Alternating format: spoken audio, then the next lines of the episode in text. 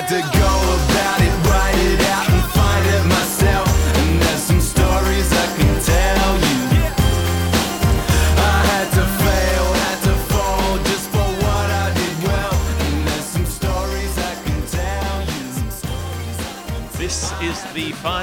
word daily for the Women's T20 World Cup final of 2023. Geoff Lemon and Bharat Sundaresan. We may look a little like we've been imprisoned if you're watching the video version of this up against a white wall, but uh, it's because we're in a hotel in the city of Indore next to a highway. It's nighttime. There's nowhere to shoot this video that will look any better than where we are. So forgive the echoes, but I'm going to try to give you the entire match in the space of 30 seconds.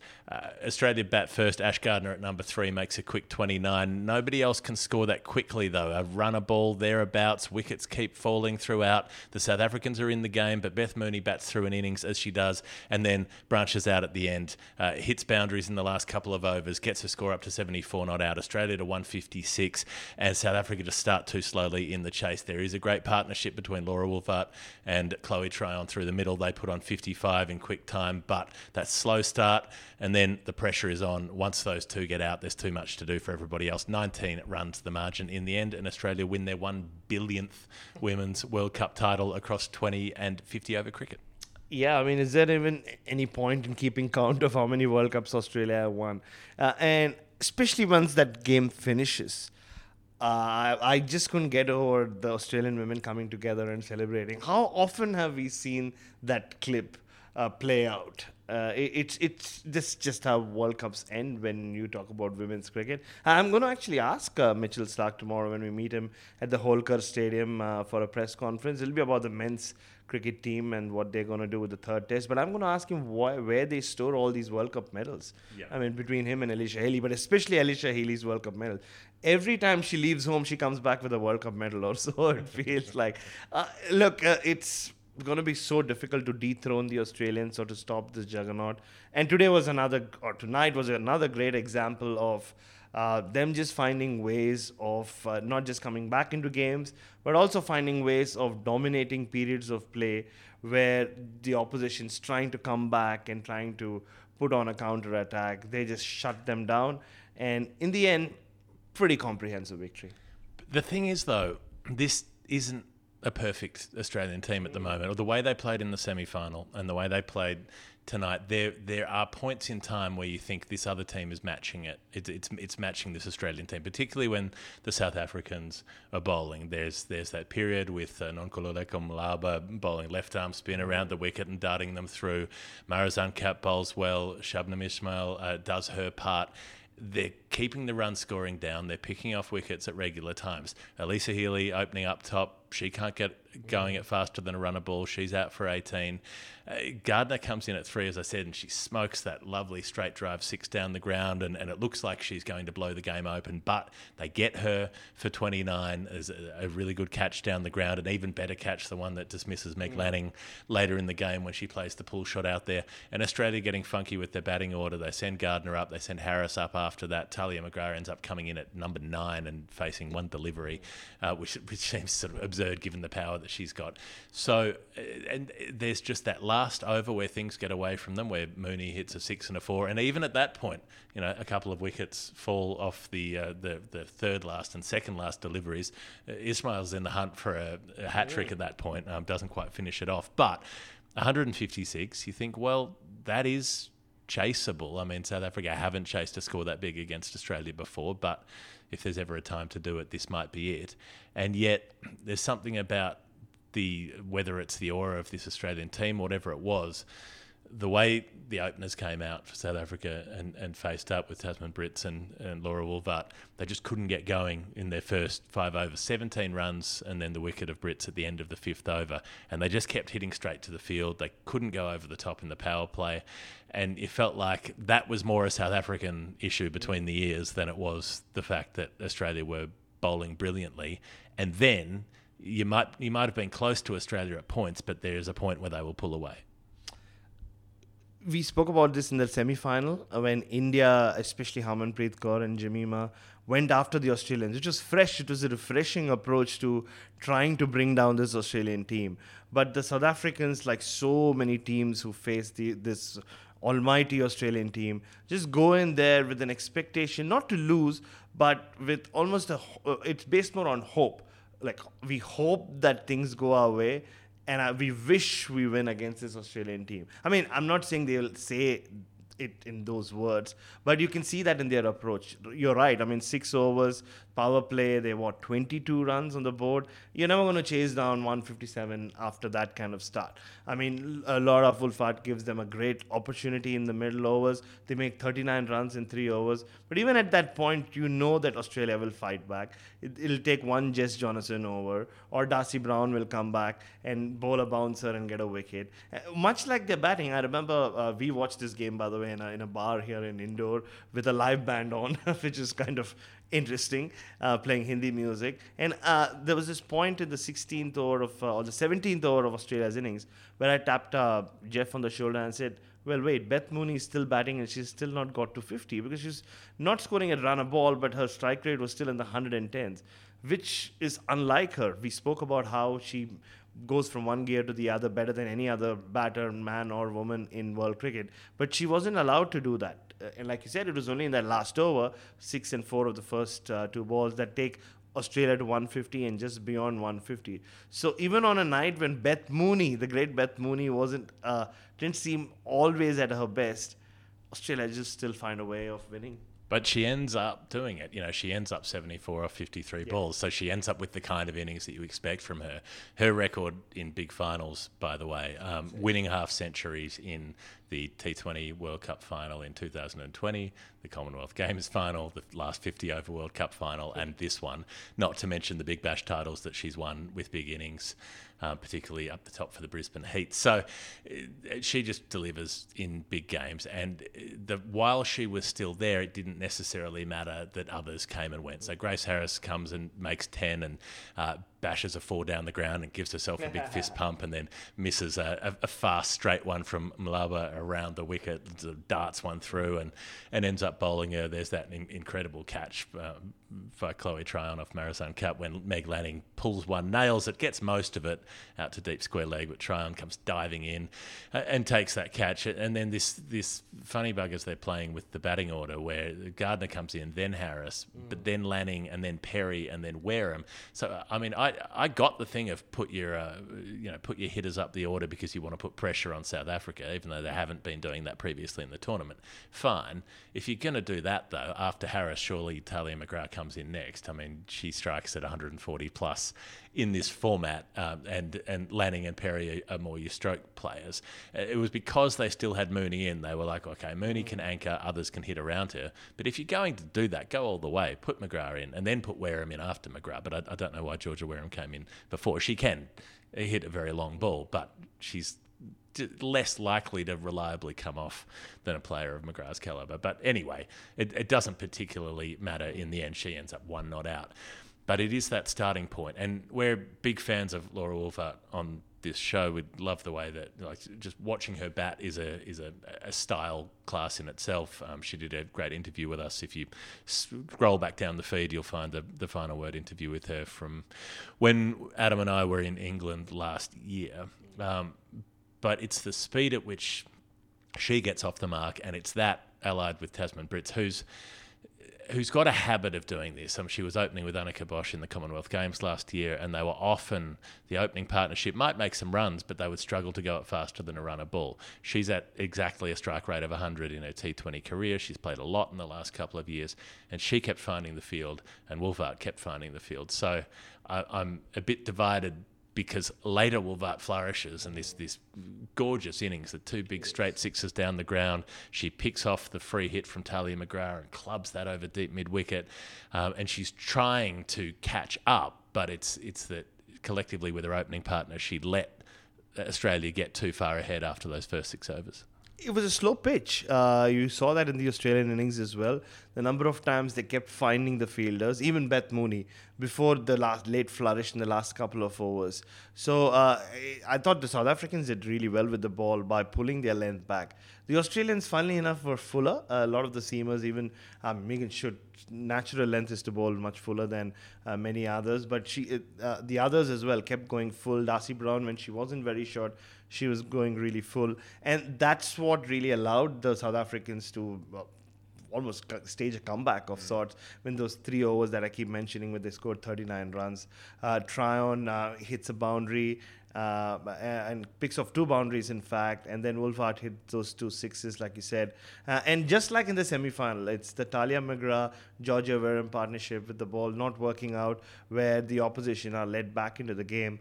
Uh, but then you have so many other options. And for once, Darcie Brown comes back, and I remember calling it. I said, ah, this is where Darcie Brown comes back, Mairi South Australian, and she'll shut the game off. But she actually concedes two boundaries in that over. And uh, you think that mm, maybe South Africa are onto something. But by then, the required run rate's nearing 10 or just gone past 10. So whatever they do in those three overs, it's not good enough. They're playing catch up from too far behind. And it was just this clever use of the pitch. So it was the same surface that was used for the semi final in Cape Town. And the Australians worked out whether this was ahead of time or they worked it out during the innings or perhaps even while they were batting. Mm. They figured out what to do, particularly with their spinners, which was jam it into the pitch as hard as you could, um, bowl it in at the leg stump with some angle if possible, and then have the field out set for that. I- I mean, maybe I'm exaggerating, but it felt to me watching it like 20 balls in that 120 were swept or pulled out to Ellyse Perry at deep square leg. And Ellyse Perry was everywhere, by the way. So occasionally she'd be at long on, sometimes she was at mid wicket. But particularly for the spinners, she was out at deep square leg, just backward of square. And every time, that, I mean, so you had Ash Gardner bowling her off breaks um, over the wicket, and you had Jess Jonassen left arm bowling over the wicket. And they were both bowling a little short of a length in at the hip basically tucking up the South Africans and giving them no room. And every time, no matter who was on strike, the South African batters were go, stepping away to leg a little bit and being cramped and just pulling it, squeezing it out to that fielder, conceding one run every time th- there was a single. That was a win for Australia. Um, and at no point did somebody decide to go towards the offside and try to get some room to hit that ball finer um, or jump away further. I mean, they couldn't really jump away further to leg because that ball was going so far down leg side. But you know, had they been uh, staying in their position or taking guard a little bit further towards the offside, then they might have been getting wides down the leg. So they weren't able to adapt to what the Australians were doing. But it was such a deliberate plan, and we saw Gardner particularly really spearing the ball through as quickly as she could, and and getting it to turn as well because she was giving it a rev, but driving it into that surface and getting it to to turn into the hip. There was just no room to hit that ball. uh, they had three fielders, infielders on the offside, and nobody on the boundary throughout. I think one ball got away where maybe just Jonassen missed her line slightly, but otherwise, like Geoff said, everything was just uh, being helped along. And it wasn't just a case of them not trying to make room and hit. If not over cover, then try to hit it over mid off. A couple attempted it towards the end of the innings, but by then the game had slipped away. But even when they were trying to pull it towards the onside, very rarely did anyone attempt to give it the whole heave ho and try to clear Ellyse Perry or one of those boundary riders. That's why nobody was caught in that direction either, but they didn't score too many boundaries in that direction either. And uh, early on, the first two boundaries for South Africa came via misfields from the Australians. So uh, wonder where they would have been without those two misfields. Well, yeah, exactly. There were there was that straight drive that was misfielded at mid on from Wolvaardt, and there was the one at short fine leg. So both of those should have been singles uh, and ended up getting away to the boundary. And and even Megan Schutt was almost bowling spin at times. She was rolling the ball out a little bit. Tahlia McGrath tried the back of the hand one. Um, I mean, the, the the players who actually bowled their four overs being Schutt, Brown, and, and Jonassen, one for twenty five, one for twenty, one for twenty three. When you've got three, you know, you, you, you can afford to uh, let one opposition bowler get through their four overs inexpensively if they're the main threat, you know, Rashid Khan style, you just sit on that particular bowler. But if you've got three of them doing it, then you're going to struggle to win many games of 20 over cricket. Eventually uh, Australia were left with so many options to get that 20th over through. They could have gone back to Jess Jonassen because unlike in the semi-final, she bowled the 18th over and not the 19th over here. Uh, but they had Ash Gardner uh, waiting to bowl that over. And look, she ended up as the player of the tournament as well. So it was only apt that she finished off the game. She hit some a brilliant six earlier on in the day as well. I loved the swing of her bat. You can just sit back and watch Ash Gardner bat all day or strike. Balls. I think I, I would love to see her on a golf course. She just has like the perfect swing that you need to clear the fence or hit any ball a long, long way. But yeah, with the ball, Australia was just disciplined. Uh, and, and even uh, Megan, Megan Schutt the the ball she bowled to get rid of the dangerous Laura Wolvaardt. Like she gets driven for four, but she sticks to her length. But this one, she just goes slightly wider, so it angles in late. And this time, Laura tries to hit it across the line, misses it, and gets LBW. And you knew at that point that was pretty much the game. Tryon hits a six right after that. But by then, you know, it was it was Laura or bust for South Africa. Uh, and even maybe she could have got them close. It's unlikely that they would have gotten over the line from where they were at that point. But just, yeah, clever bowling from Australia. But that's what you expect from them. Yeah, Chloe Tryon making 25 before Jonassen bowls her. And from that left arm over the wicket line, darting it through. And again, it's Tryon moving to the leg side and trying to play across the line and, um, and ending up missing that one. So they fall 19 short. I mean, a significant achievement for South Africa to make a, an ICC tournament final for the first time. Uh, they've had such a long history of bad luck with their men's team in semi-finals. The women's team haven't been able to break through until now, um, but they have done so. They made that final in front of their home crowd, and uh, that felt like a, a special moment. after losing the first game of the tournament as well, uh, in the way they did, uh, you thought, you know, this, this is a stutter. Can South Africa recover from it?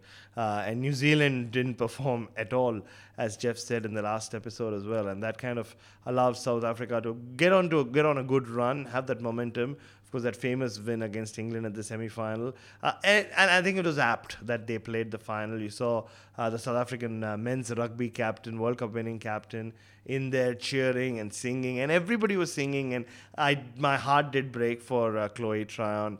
After she got out, she just broke down, and even towards the end, after the game was over, she just couldn't control her emotions. Her eyes were red and tears rolling down her cheeks. The Hall of Fame, where we pick out a moment that appealed to us during the day. It's brought to you by visitmelbourne.com. If you want to uh, find out more about my hometown and come and visit me there, uh, that's where you go and figure out how to do it. Now, I, look, there's the Wolvaardt six off Georgia Wareham when she comes skipping down the pitch and just just the cleanest swing of the bat and, and lofts it straight down the ground.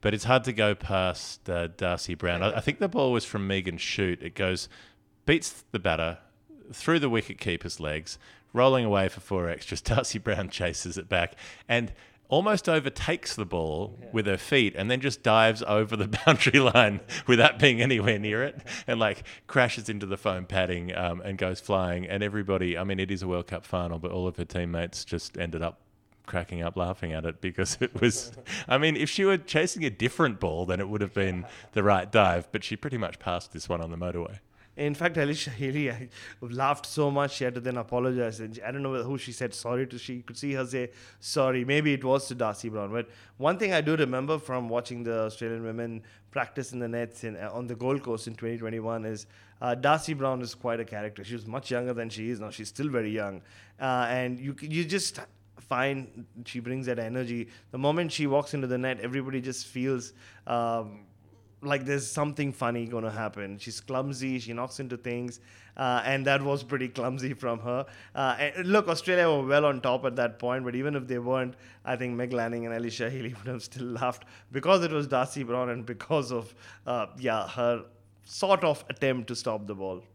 All right, that's enough from us for a World Cup daily. We uh, we just managed to sneak in a couple of these um, towards the end of the tournament. Uh, here is hoping that the timing of these tournaments doesn't keep clashing with the thing with uh, the the other series that we have to be at because we wish we could have been in South Africa to watch this one. It looked like an absolute belter, and I know that those who are over there have had a wonderful time covering it. So uh, well done to them, well done to the teams involved, and everybody who put on the show in South Africa. Uh, we'll be back with you for a test match daily pretty soon. A couple of days for us to set up here in Indore, and then uh, we'll be back in the middle for as long as that test match will last. Geoff Lemon Bharat Sundaresan. We'll see you soon. And I ain't George Benson. I ain't protected, brother. I ain't fenced in. My future my current senses, that'll be the same we've been doing for centuries. Sorry if I ran out to empty. Wrote this so you know what I meant here. I had to go about it, write it out,